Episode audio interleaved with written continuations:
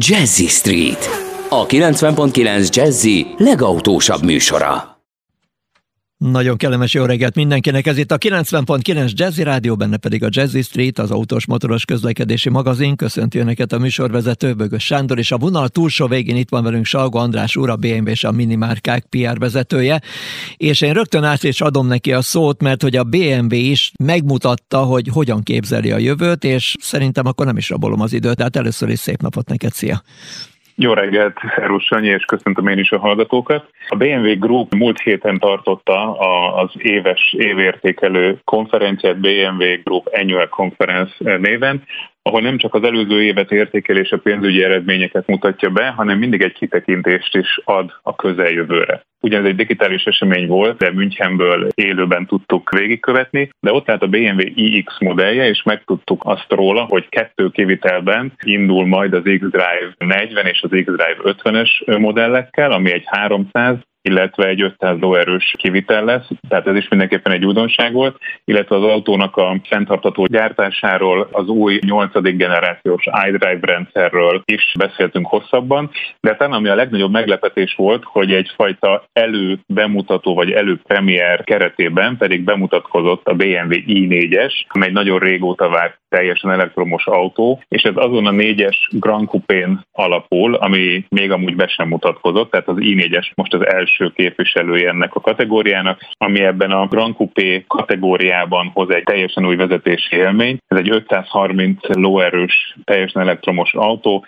ami 4 másodperc alatt gyorsul 100-ra, akár M-Performance kiadásban is elérhető lesz, és az autó 590 km megtételére lesz képes, tehát egy abszolút teljes értékű, fantasztikusan jól vezethető elektromos autó, amivel a BMW-nek egy nagyon-nagyon fontos stratégiai szereplője fog megérkezni a piacra az iX-el egyébként egyetemben valamikor az idei év legvégén és ez hangsúlyozottan egy olyan modell lesz, amivel a BMW elektromos formában is a valódi vezetőközpontú BMW vezetési élményt szeretné majd hozni a piacokon. Készült egy kis videó is ehhez a bemutatóhoz, ahol az autónak a fejlesztő mérnöke tényleg hangsúlyozottan arról beszél, hogy ez az autó akár forszírozott vezetési körülmények között is megállja a helyét. Ez a 4 másodperces gyorsulás egyébként önmagáért beszél, tehát ez tényleg egy M4-es BMW szintje egy teljesítményben, csak teljesen elektromos kivitelben. Mind a mellett elhangzott az is, hogy 2023-ra a BMW Groupnak ugye 25